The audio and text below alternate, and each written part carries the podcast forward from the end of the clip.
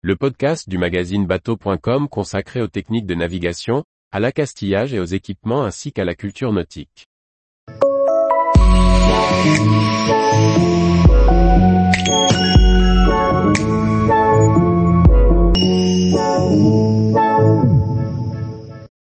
Gualarn, Mervan ou Gévred, connaissez-vous les vents bretons?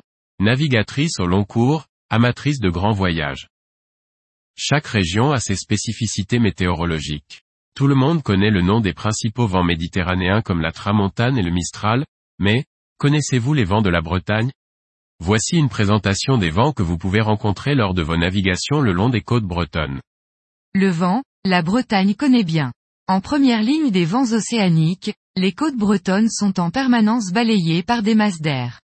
Comment reconnaître ces vents et savoir ce qu'ils indiquent lorsqu'on navigue dans ces contrées? Pour s'y retrouver parmi les vents qui soufflent en Bretagne, les navigateurs peuvent se référer à la rose des vents bretonnes. De manière générique, les vents peuvent être classés par direction. Les vents de noroît, c'est-à-dire venant du nord-ouest. Les vents de nordais qui viennent du nord-est. Les vents de suet, provenant du sud-est.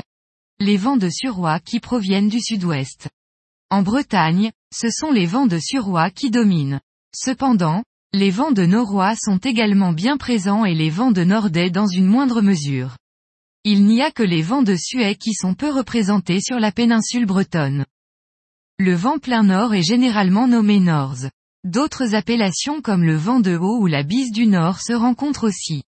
Ce vent froid et régulier est plutôt associé à la période hivernale bien qu'il souffle aussi en été. Il est signe de belles journées ensoleillées. Du côté des vents de noroît, c'est le Gualarn qui domine, nom breton de la galerne. Ce vent, souvent instable, souffle en rafale et apporte des grains. Il vient généralement à l'arrière d'une dépression et est associé à un temps frais. Lorsque le vent passe nordais, on trouve la bise.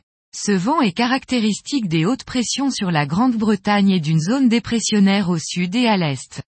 En été, le nordais ou la bise sont accompagnés de journées chaudes et ensoleillées en Bretagne, sauf sur les côtes de la Manche. En hiver, le temps est plus humide et instable et peut même être générateur de chutes de neige importantes. Lorsque le vent vient tout à fait de l'ouest, il se nomme Cornogue, ce qui signifie ouest ou occident en breton. On appelle aussi ce vent la jument de Mars. Il est accompagné généralement de pluie. Plus à l'intérieur des terres, le vent d'ouest s'appellera aussi Père Banard. De l'est, vient le reté, un vent continental. En été, il apportera de la chaleur, mais en hiver un air froid et sec. Côté Suet, ce sera le Gévred qui soufflera, le vent le plus rare en Bretagne. Chaud et sec, il vient de la Méditerranée.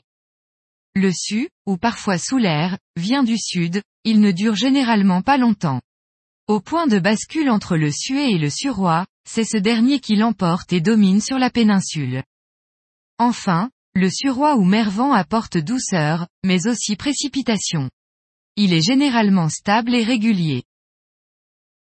Tous les jours, retrouvez l'actualité nautique sur le site bateau.com.